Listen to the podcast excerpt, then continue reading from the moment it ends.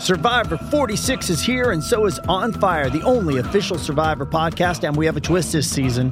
The winner of Survivor 45, Dee Valladares, will be joining us every week. We're going behind the scenes of the biggest moments, the how and the why things happen, and the strategy and analysis you can only get from someone like me, a Survivor winner. Listen to On Fire, the official Survivor podcast, wherever you get your podcast.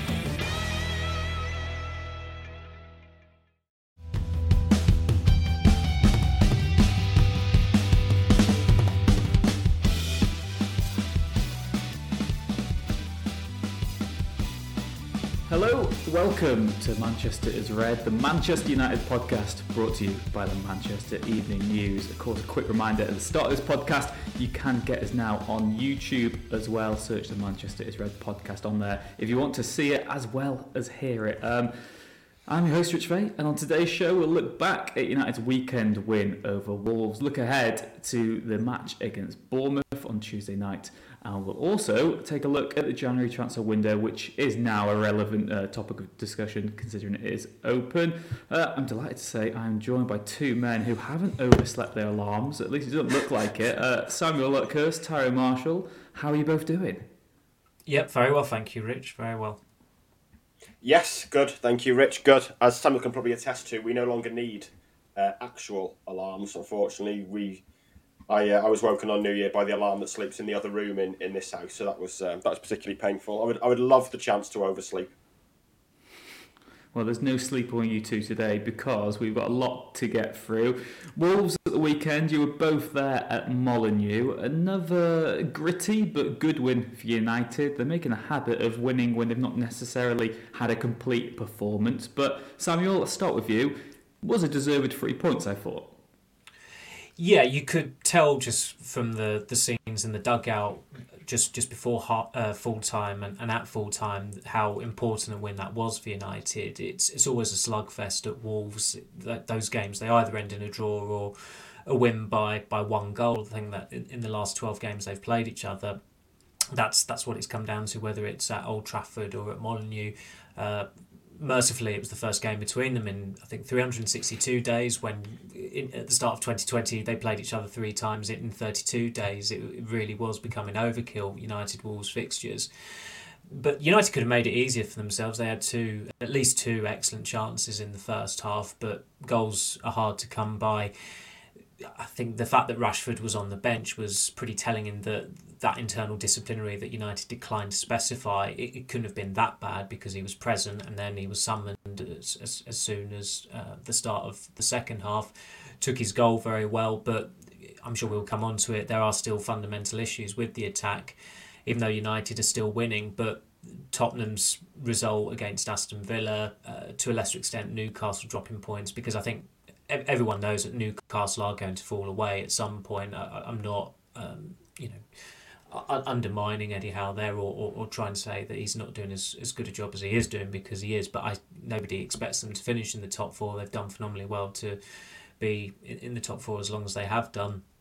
But that and, and even City, the fact that City are only four points clear of United as well, uh, again it just accentuates the importance of that win over Wolves and as, as you say, it was another gritty victory. A lot of United's wins in the Premier League this season have been by the odd goal. That is a good habit to have. They do need to develop that habit of, of winning games much more easily, uh, similar to the Forest game, which was, was still a game they should have scored more goals in. And if they can get that reinforcement in this month to really bolster the attack and you even saw the impact that Ighalo had coming in, in that it actually helped Martial out and that they could rest Martial for certain midweek games and he'd do well in the league games at the weekend. So that that is still vital, but the fact that they are fourth, that they're in good form, they've won their last five. They, I think it's only one defeat in fourteen now under Ten Hag. It's it's been another another progressive week for them, and it's been a very very good start since the World Cup. Of course, like you said there, brilliant that United can be in a healthy position and we've still got lots of room for them to improve and we've still got saying they can do this, they can do that. So it is really healthy in that regard. And like you said, the, the top four fight for it as well. United do have a clear advantage there and they've got this game in hand still to be played as well. Ty, uh, should we tackle the Rashford issue now? I mean, I think it's been dealt with superbly by Ten Hag. The player knew he wasn't. It wasn't acceptable to miss the meeting. He responded with a goal.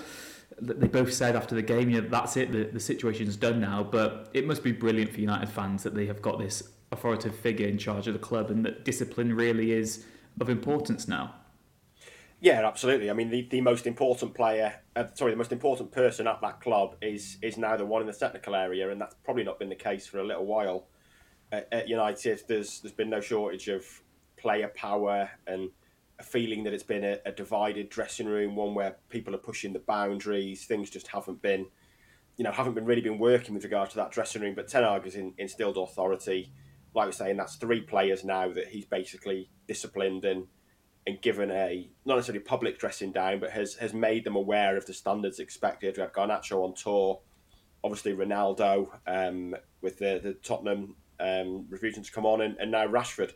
I mean, the only error in amongst all of that, I think, was making Ronaldo captain again 18 days after refusing to come on. But beyond that, the way the way he dealt with it initially was excellent. The way he dealt with Rashford was was good. Like I say, it's it was it was given given what he'd done with Ronaldo and Garnacho, it was never going to be the biggest misdemeanor to, to still be on the bench and oversleeping for a team meeting. I mean, it's not great. It's it's not disastrous. Rashford seemed to accept the punishment in his broadcast interviews afterwards, while also kind of making the point himself that he didn't think it was necessarily the the worst thing he could have done. Um, but you know, these these are the standards you set, and that, that kind of discipline, that kind of authority, it, it can translate onto the pitch, and when you let discipline slide it, it, off the pitch, it can often slide on the pitch, and you see that with with a lot of managers who lose their power and, and lose their authority. So, it, I mean, it worked out perfectly for him in the end that he could drop him, he could bring him on after 45 minutes. He did score the goal that that won the game. At, at half time, you, you were kind of, I think, at half time in the press box and probably everywhere else, the conversation we were having was Rashford would have scored that chance that Garnacho got, and in the end, it, it proved irrelevant because Rashford did come on and and score. And I mentioned in, in one of the pieces that you don't often see that much emotion from Ten Hag on, on the touchline, but he, he really did celebrate that goal quite quite enthusiastically. And I think there was a bit of that probably where he, he realised sort of how you know it was, it was, a perfect day in a way for him that he, he showed his authority. Rashford still came on and scored, keeps his, his fine run of form going, and, and they got like Samuel said the the win one that was wasn't pretty. It, it felt on 70 minutes like it was it was going to be goalless, but they've got an, an inform attacker at playing at top of his game in their side, and like Samuel touched on before, winning breeds winning, and they are winning games at the moment and finding ways to win games that they don't necessarily deserve. And I think I, I said on the drive home that that was a game where it was very similar to a lot of the United Wolves games recently. But if that was a Rangnick or a Solskjaer United team, I don't think they'd have won that game. They're, they'd have probably drawn it nil nil because Wolves never looked like scoring. But it's almost that belief that winning games gives you that you will just find a way to win it, and it becomes almost self perpetuating, really, that you win games and then you keep finding a way to win games even when you, you don't necessarily deserve it. And I think they did deserve it on, on Saturday. But for a long time in the second half, it did look like it wasn't it wasn't going to come, and it wasn't like they were creating loads of chances. But they did find a way. Of course, we've mentioned, and we probably will mention again in a minute about United's bluntness up front and the lack of goals. Samuel alluded to earlier, there are still missed opportunities, and on another day, United could have won that by a more comfortable margin. But you only need to score one goal if you're not letting any in at the other end. It's now nine clean sheets in United's last 12 games. Samuel, how impressed you been with that defensive transformation? Because United are the informed defensive team in the Premier League, and it's been done with a makeshift back four as well it, it has gone under the radar a little how miserly they've been at, at home in the league and that they've not conceded a home league goal since uh, Saka equalised for Arsenal, and that was at the very start of September. I think one fan um, who had, I think he he came up with the stat about Varane and how few goals United have conceded with him on the pitch this season. He actually said after the Wolves game that United have literally not conceded a goal with Varane and Casemiro on the pitch. And when you consider those are the two players who Ten Hag has probably spoken about most reverentially, it's it's not a surprise whatsoever. They those two both have an aura about them. They're both serial winners. It was interesting during that stoppage in the second half that Ten Hag, uh, I can't remember, it might have been Cunha who went down injured, but Ten Hag called Casemiro over, and it was only Casemiro to read some instructions that he was showing on his little um, tactics binder or I think it was I think it was a tactics board. It looked like one of those travel games that you take away when you're going on a long journey and kids play in the back of the car. But the fact that he's talking to Casemiro when there are other players uh, far nearer, I think Rashford was nearer to him, Malacia would have been nearer to him, but it was Casemiro who he wanted to talk to. Just speaks volumes of, of Casemiro's presence on the pitch. He is pretty much the on pitch lieutenant for, for Ten Hag. Varane didn't put a foot or a head wrong all afternoon. It felt like every ball that went in the area, he seemed to nod it away, with maybe the exception, and it would have massively undermined his performance had, had Jimenez put that chance in at the end. That was maybe the only lapse.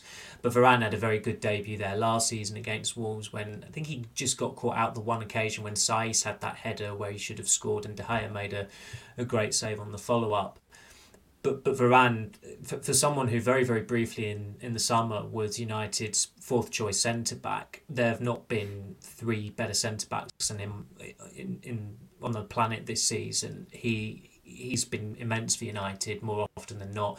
It's not a coincidence that the goal glut at City started after he got injured. He was off the pitch for the second goal, the third goal, which was uh, world class uh, cross from De Bruyne, world class finish from Haaland but he wasn't at his optimum then, so you have to factor that into it as well.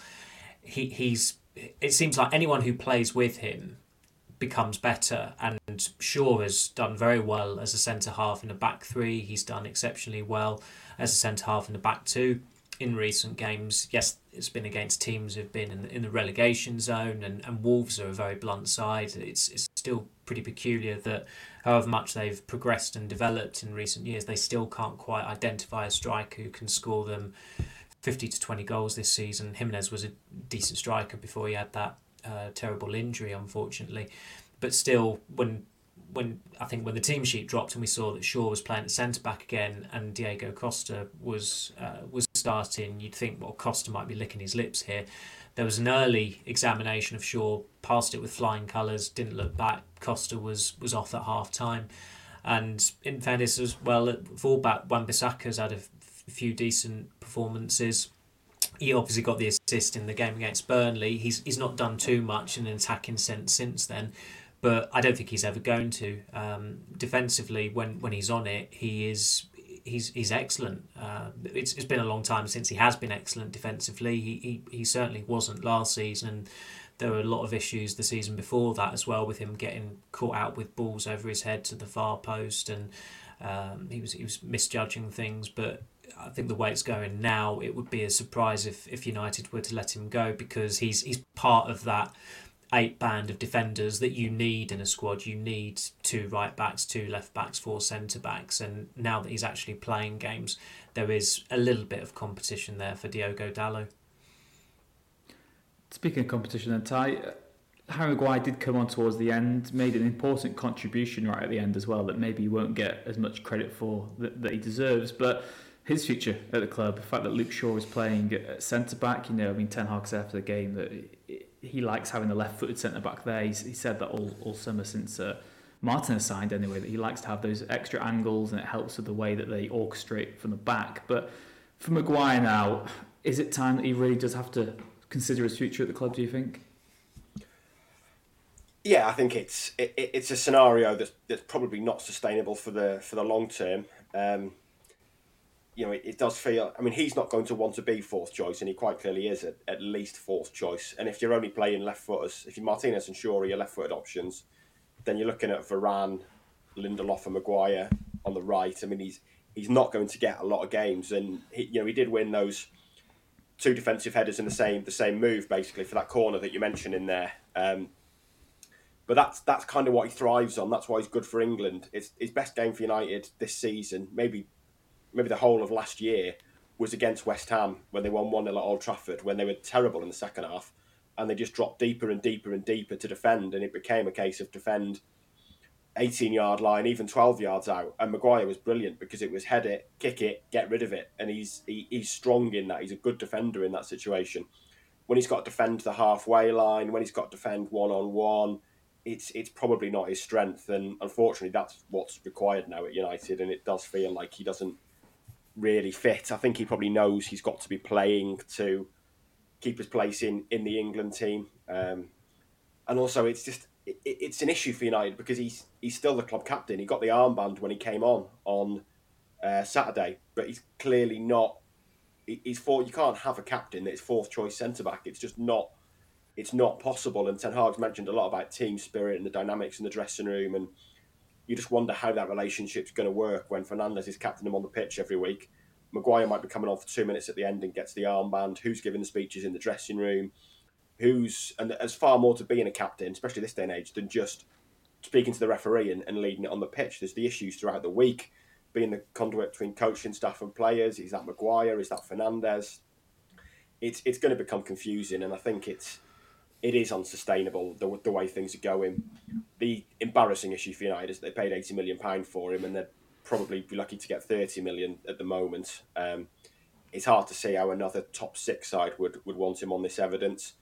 I still think beyond that, he's a very good Premier League defender. I think there's there's you know if, if Maguire was up for sale this summer, I imagine there's 12, 13 teams in the Premier League that would want to sign him, and he, that he would probably improve. He just Get doesn't Tottenham's really team, fit in at United. probably? I don't think he probably would at the moment get in Tottenham's team, yeah. And I think the vast majority of sides outside of the top six, he would he would he would get in their teams.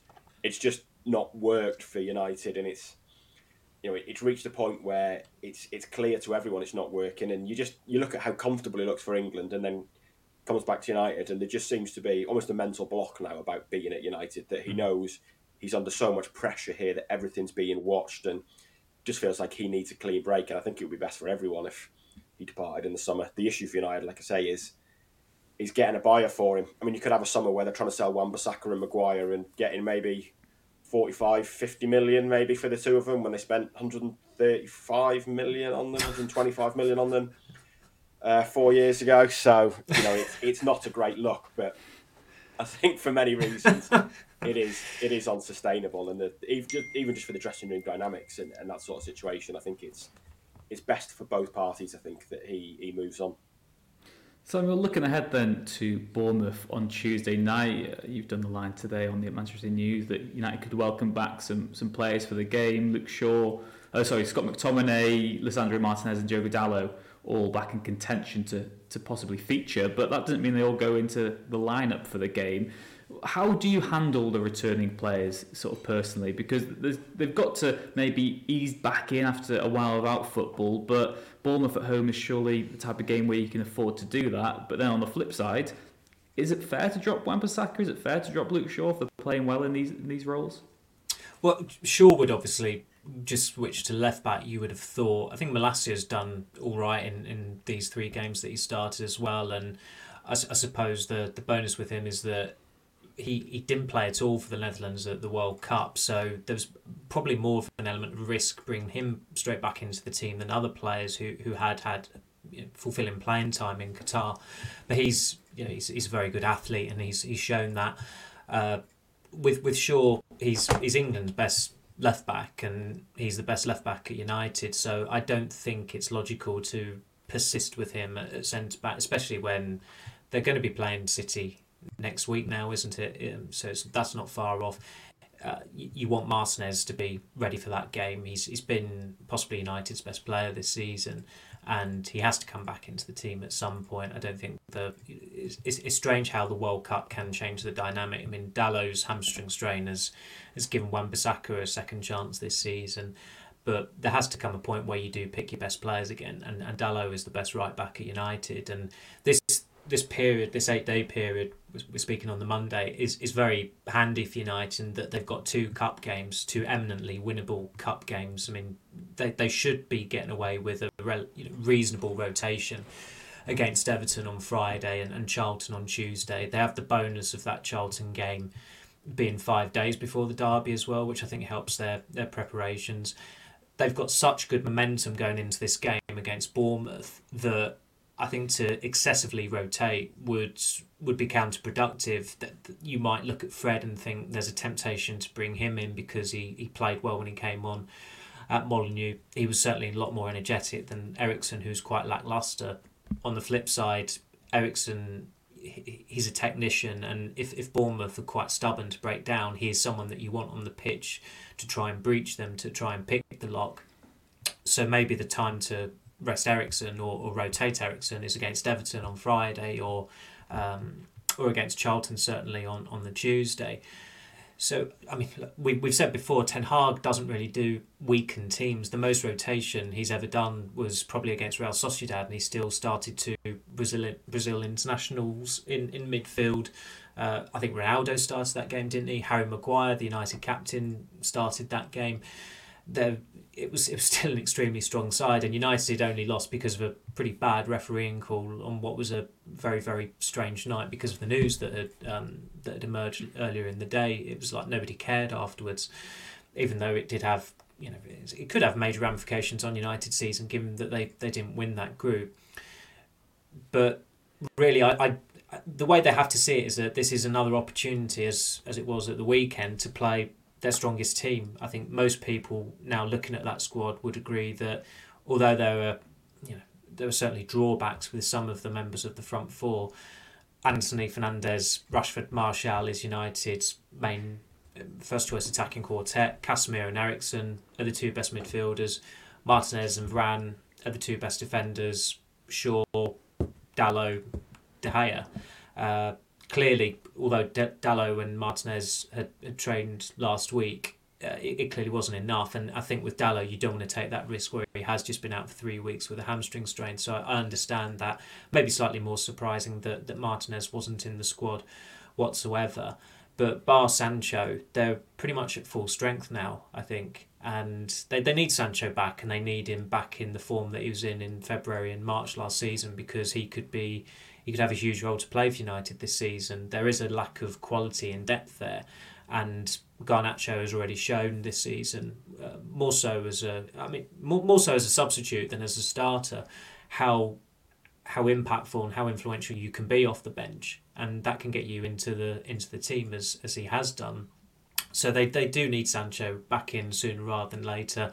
I don't think he's going to be anywhere near the team or the squad for this Bournemouth game, but you would hope for his sake and United's sake, he is, is available for selection against Everton or Charlton. Otherwise, if he's I mean if he's not coming in if, if Ten Hag is not factoring in into the selection for the Charlton game, a League One team, just you know, the, the most ideal kind of opponent probably to to ease him or reintegrate him into the squad then there's going to be more um, there's going to be more suspicion about what's actually going on there because then you're you're approaching what two months since he went to the Netherlands to start training and um, th- there has to come a point where the individual sessions end and he's, he's he's back doing squad training and he's actually you know doing what his job is which is is playing football on, at a competitive and, and regular level. Getting engaged is a moment worth cherishing. A one of a kind ring that you design at Blue Nile can help your love sparkle. Just choose your diamond and setting. When you've found the one, you'll get it delivered right to your door. Finding the right engagement ring can be nerve wracking. At Blue Nile, you'll have the expert guidance needed and a diamond guarantee that ensures you're getting the highest quality at the best price. Cherish all of life's moments and save up to 30% at BlueNile.com. That's BlueNile.com. Ty, in terms of the team selections of Tuesday night, then we're all expecting Marcus Rashford to, to return to the lineup. For you, who does he come in and replace? Garnacho has been good off the bench. I thought he was poor again against Wolves, missed that, that chance in the first half. But there probably is argument to say Rashford should start through the middle, considering that Martial, in the last three games I've watched him, has looked well off it as well. Yeah, I didn't think Martial had a great game on Saturday. I thought he was he was pretty average, really. I was quite excited to, not excited, but quite keen to see what his impact would be like. Because in in sort of minimal minutes in the first half of the season, his contribution was excellent. But now he's got a run of starts. He's kind of struggling to, to back that up. But I would I would stick with the same front three. I thought Antony was better at, at Molineux as well. Still not influencing games enough, but I think he, he did a lot better he he had that header that he was involved in creating with the ball to Garnacho and just generally looked a lot more of a threat, got a lot of space as well. So I, I think I would stick with the same front three for now and then Everton and Charlton coming up at home as well. I think you can you can make changes then. Um, thing with Rashford is you, you could play him through the middle, but I think it's clear now he's he's at his best off the left, and at the moment he looks United's most likely, most threatening attacker, most likely goal scorer. So you want to play him in, in his best position for me, which I, I think is off the left. And I'm not sure it's risk. I'm not sure it's a risk worth taking to move him and and play Garnacho and Antony on the wings and, and Rashford through the middle. I think I'd just keep Rashford where he is for now and maybe look to, to rotate and, and make changes in the next two games. But you're right. The, the form of it, it, it's United's benefit in a way that they're playing so well that certainly Antony and, until Saturday had been pretty poor for two months now, maybe. I mean, even the, the start of his career, he, he got those three goals, but didn't influence those games that often. And he's had a very slow start. And actually made the comparison with Sancho last week that because United are winning games, there's there's no real spotlight on on Antony. Yeah. He's an 85 million pound winger who isn't playing particularly well, but it doesn't really matter because the team's winning. Sancho was a 73 million pound winger who was underperforming in an underperforming team, and the pressure and the spotlight on, on Sancho was so much greater. And it's it's fortunate for Antony in a way that he has been given this time to, to settle in and, and the pressure's off because the rest of the team is is performing so well. So yeah, I in terms of the front three, I, wouldn't make any changes for this game, especially not with the momentum they've built in the league and, and the fact you know they could go third, they could go within point of City. You've got a really tough game on on Thursday, so I think I'd, I'd stick with that front three, which I think is United's best attack at the moment. But the form of Martial will become a concern if it if it continues through January for sure. We keep on mentioning these cup games coming up as a chance for rotation. It's probably a shame that Martin Dubravka didn't stick around for another week. Samuel, he's gone back to uh, Newcastle. I mean, I guess it is it's newsworthy to talk about, but such a strange situation there, and really odd that he was given those opportunities ahead of Tom Heaton earlier this season as well.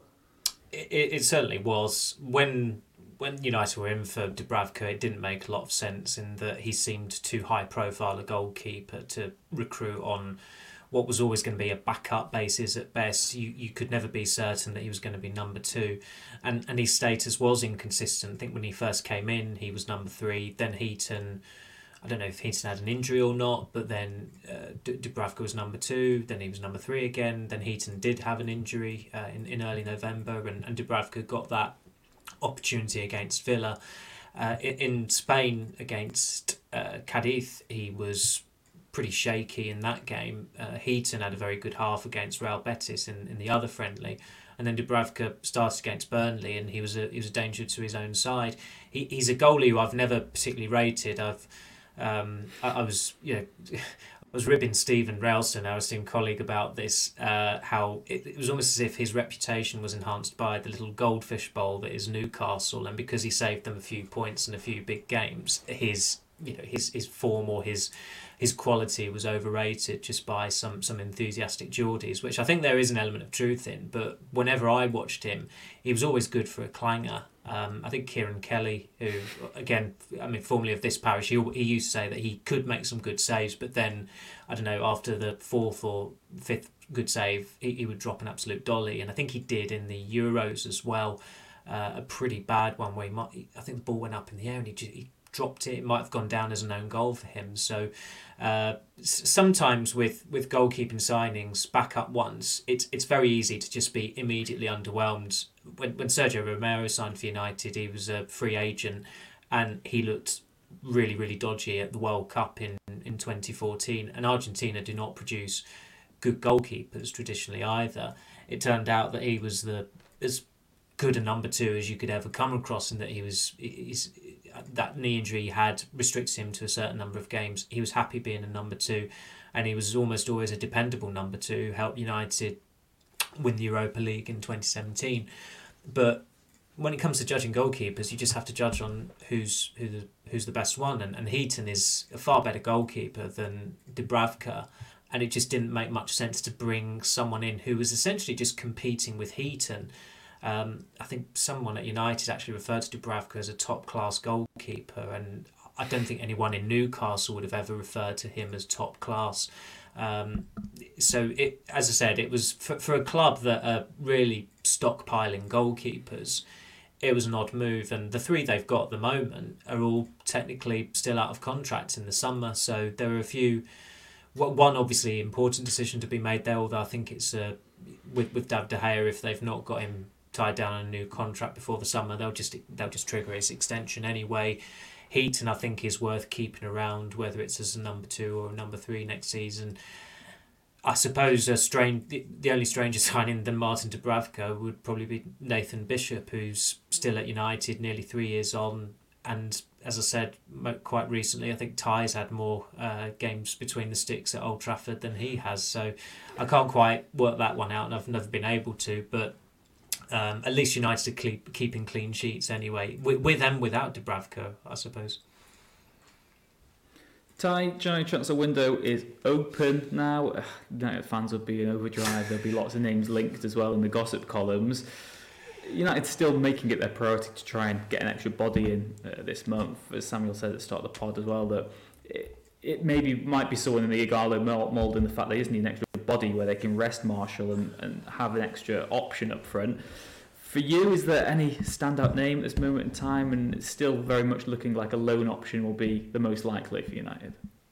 Yeah, I think you know, looking at the players available, I think the, the two for me that I think would add something in, and improve the squad and be be good options would be Depay or Joao Felix.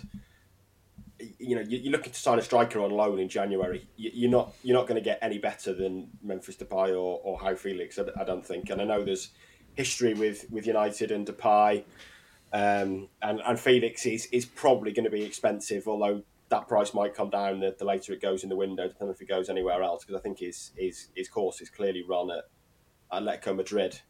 You know, beyond that, you just you're just not going to get a decent striker on loan in, in January, and you are going to end up with someone in the Ighalo mode. I saw someone mention over the weekend that Ronaldo's gone to Al Nassr, and I think they've got Vincent Aboubakar as well, who, who might now be surplus to requirements, and you know he could he could go to United on loan. Um, you know, I, I mean, Depay or Felix would clearly be, be better options than that, and I don't I don't think United would do any better than than either of those two really. And I know there's you know you, you be careful to judge to, to, judge the mood of a fan base on Twitter. But every time Depay or Felix is mentioned, you get fans saying I don't want it to happen. But I'm not quite sure who who fans are expecting. Who, who do they want to happen? Or Felix then? on loan. I don't know to be honest. I don't know. Um, Enzo Fernandez. I mean, this is, looks of it. Uh, well, this is it. This is this yeah, is the yeah. fans who are transfer. Let's buy a midfielder for hundred million. God. Yeah, winning the transfer. Buy a, buy a midfield of 100 million who's worse than the one they spent 70 million on. yeah, exactly. and plays in the same position. Yeah. yeah. exactly. I mean, I think either of Depay or Felix by the end of the window, and I think you'd have to say that's a pretty reasonable result. Really, I think both would certainly. Yeah, it's a good compromise. They're, they're going to be cheap enough options. Um, it certainly wouldn't cost any more. Shouldn't cost any more than the 16 million you've saved on Ronaldo's wages would clearly be competition for Martial, could play instead of Martial and contribute to a top four team. So I, I think either of those two would be decent signings by the end of the month, to be honest. Uh, Samuel and I discussed this at the game the other week. Uh, what type of striker do you think they want, though? Because obviously they've had more success with a mobile option in Martial, and they have that sort of fluid front three. Worked wonders in, in pre-season, but hasn't been as successful in recent weeks. But do you not think that they need someone who's just a bit different up front, someone who is a bit more physical and a focal point? Maybe, I, but I, am not sure it really matters. Yeah. Sorry, go on, Samuel. No, no, so, no. I, I, I agree with that. I just think the way Ten Hag has spoken, it's it sounds like it has it has taken it on from just a forward to a striker, and he's spoken about the balance of the attack as well. And clearly, Rashford is better from the left. If Martial gets injured, Rashford has to play there. Garnacho is always going to be inconsistent because of his age. Sancho is out of the picture. Elanga is not. I mean, I don't think he's really good enough. United, he's he can put in a shift, but he can't put the ball in the back of the net. And also, Everton wants him. Pellistri is pretty much out of the picture because he's never been used. Antony only plays on the right. So when you weigh that up, it, it makes sense to go for someone who's going to be like backup or keeping Martial on his toes. And look, if if if the striker um, takes Martial's place, then who cares really? I think the interesting thing about this period of Martial starting consecutive games is that that whole they really miss out Martial, which they did in the the start of the season when he was coming into games, he was contributing, he was doing well. But this consistent run has reminded everyone that he's not consistent and that you can't rely on him. and that's why they're going to sign a striker. So Martial's always on borrowed time, really. Um, him, him and Rashford have. It's not a coincidence they thrived a few seasons ago when there was no Ibrahimovic, no Lukaku, no Cavani, no Ronaldo, no obvious front man that meant they were going to fade into the background. But with those two there as the main men, United are never going to be at the level they aspire to be, which is to be title challengers. So someone has to come in. So, now, so Martial's nose is going to be put out of joint again. And that's his fault. When Cavani came in, everyone saw him because of the season Martial just had as backup to Martial. And in the end, he just took his place because he's a better striker and he wanted it more. And it, Martial's not going to change. He's 27 and there were times during the Wolves game where Costa was putting more of a shift in than Martial was. And uh, the, the coaches at United have said that they, they really think they really rate Martial's timing of his pressings and that he, he does them at specific moments. And the more you think about it, you, you think is that is that just them kind of like is is that face saving really? Is that them trying to you know account for how lethargic he can look and it's it is frustrating because Ten Hag sees him as a complete striker who's got the attributes, who's got the physicality, the pace, but you still don't quite believe him as a number nine. And this is his this is eighth season at United. I I defy anyone to, you know, come up with a name in United history who really started to turn it on as a striker in their eighth season and then maintained it onwards. It, it can't have ever happened. So that's why they're going to sign a striker. Um, but I think your your point, Rich, is a is a valid one in that although that Amad's on loan, they if Antony is, is playing by default, and I think his his position is always safeguarded because he's left footed. But when he comes out that team, whether it's, it's I mean it's mainly through injury this season, that attack is the balance just goes out the window because it's I mean Fernandes has played on the right, Elanga's played on the right, doesn't look comfortable there. Rashford's actually done pretty well on the right in, in recent weeks for England and United. So that's maybe something they'd have to look at if that was to happen. But it's it's not an ideal situation. That's that's the thing. Although United are getting wins and they're important wins, they do need that extra extra body makes it sound like they can just I don't know loan in Paul Paul Mullin from Wrexham or something like that. Or maybe, maybe he could be an inspired deal. Um, but they they really do need some some extra quality up there that's going to be going to at least keep the, the, the starting forwards on their toes. I think. Um, so I was, was going to say the the interesting thing with Ten Hag at Ajax was that is that that first great team, so to speak, that he had, the one that reached the Champions League semis. He had Tadic playing the full season as a false nine. I think the following season he had Klaas Jan Huntelaar playing, who's probably more of a poacher, fox in the box. Then he signed Haller, who's a target man. So he didn't appear to be a, a manager who had a specific type of centre forward in mind. You know, you think of someone like Mourinho, we know what kind of striker Mourinho wants. He wants a proper physical, dominating number nine, whereas Ten Hag doesn't seem that that fussed really. So I, I don't. You're right. A target man or someone more physical would be a point of difference, but he doesn't strike me as the type of manager who's got a specific mm. thought in in mind. And I think you know to go back to the two I mentioned, I think you're right about. I mean, the, the risk with Depay, I think, would probably be that it'd end up treading on on Rashford's toes, and they'd operate in sort of similar similar positions. They both kind of like to, to come from the, the left or the inside left channel, but someone like Felix being used as a, a number nine or as a false nine and linking with Fernandes, I think would would have would have a future for the rest of this season and would certainly offer some you know improvements on Martial arguably or at least some some decent competition. Are you surprised that we've not seen more involvement of the, the young strikers, Hugill and McNeill, both 19 now? You'd expect maybe one of them to be there or thereabouts, at least getting maybe more of a chance than we've seen this season. Not, not really. I've, I think those two still look quite raw. Um, McNeill's scoring record this season hasn't been particularly good, I don't think. And Hugill, unfortunately, has had some some injury issues that have certainly disrupted the momentum he had in his in his first season at United when he was he was prolific and um, I think was it he was doing some work experience at Forest Green last season and he, he got mm. injured mm. and he was out for a while so then he wasn't starting in the youth cup games which was a pity so he was reduced to more of a a bit part role there but neither of them look remotely ready for, for this level. Um, and you, you wouldn't necessarily bank on either of them going out on loan this month. Um, the, the under 21s have had a, it's, it's not been a great season at all, really. I think they've had one win in the Premier League too, and um, relegation's a very real prospect there. So uh, you have to factor that in, but I, I don't think there's ever really been a compelling case for, for either of them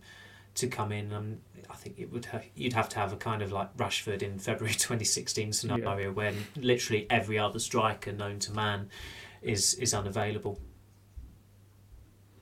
In terms of other transfer business this month, then can fans? I mean, we joked about Enzo Fernandez before. There's no way that's going to happen. Is there any other position you could see United strengthening if if something appeared, or very much just striker focused in terms of possible arrivals? I think just striker focused, really. I, I think probably a month ago, three weeks ago, would have said a right back, but Wan-Bissaka has, has done enough in these four, three, four games, um, three games, is it? He, he's done enough, I think, to prove that he can be decent competition slash backup for for Dalot. That you you can wait until the summer now to assess your options at right back. I think.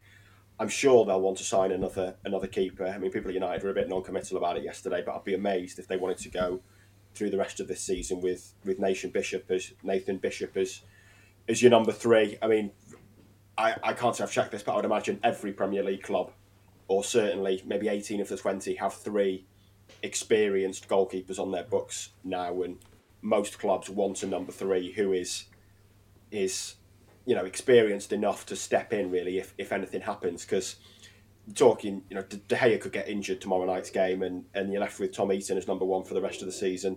That that might be manageable, but then you've got Nathan Bishop as, as number two. Eaton gets a red card. Bishop's got to play three games. You know, it's it's very easy for these things to escalate in terms of, of goalkeepers, and I think they will want a, a replacement for Dubravka in, in some shape or form, whether that's another loan move or maybe a, a free agent out there. Um, but I don't think it will be exciting. I think the um, in terms of exciting or, or decent deals, I think the only one for me would be a striker. I don't really see the need to do to do anything else in this window. Is Romero non-exciting goalkeepers? Are you, are you up for it, Ty? Yeah, Romero's up at, at Boca, but um, Tyrone Marshall um, doing a job. Yeah, City around the corner. You used to concede I'll, a few um, at home, so. I'll, I'll bring my boots on. You're there tomorrow, Rich, but I'll bring my boots on. I'll bring my boots and my gloves on Friday to the press box just in case. We do indulge in this uh, this this match. We, we, we mention it almost every week, don't we? That we play this media match. we, we're using it as motivation oh, to, to have a, a, a, better better performance and better result at the end of the season pitch game, hopefully. Yeah. Anyone would think we'd won the amount we talk about it. Yeah, yeah. yeah. oh well. You got to take you got to take these small victories, haven't you? Um, thank you very much, both of you, for joining us today on the Manchester is Red podcast. Um, we will be back later in the week after the game against Bournemouth and we'll look ahead to that match against Everton on Friday night. So, Ty, Samuel, thank you very much once again. Thank you, Rich. Thanks, Rich. And thank you very much wherever you are in the world. Again, a plug for the YouTube channel. Just search Manchester is Red podcast on there. You'll be able to watch the full episode with video as well. Uh, if you're new around here, please leave a like and subscribe, and we will see you again next time.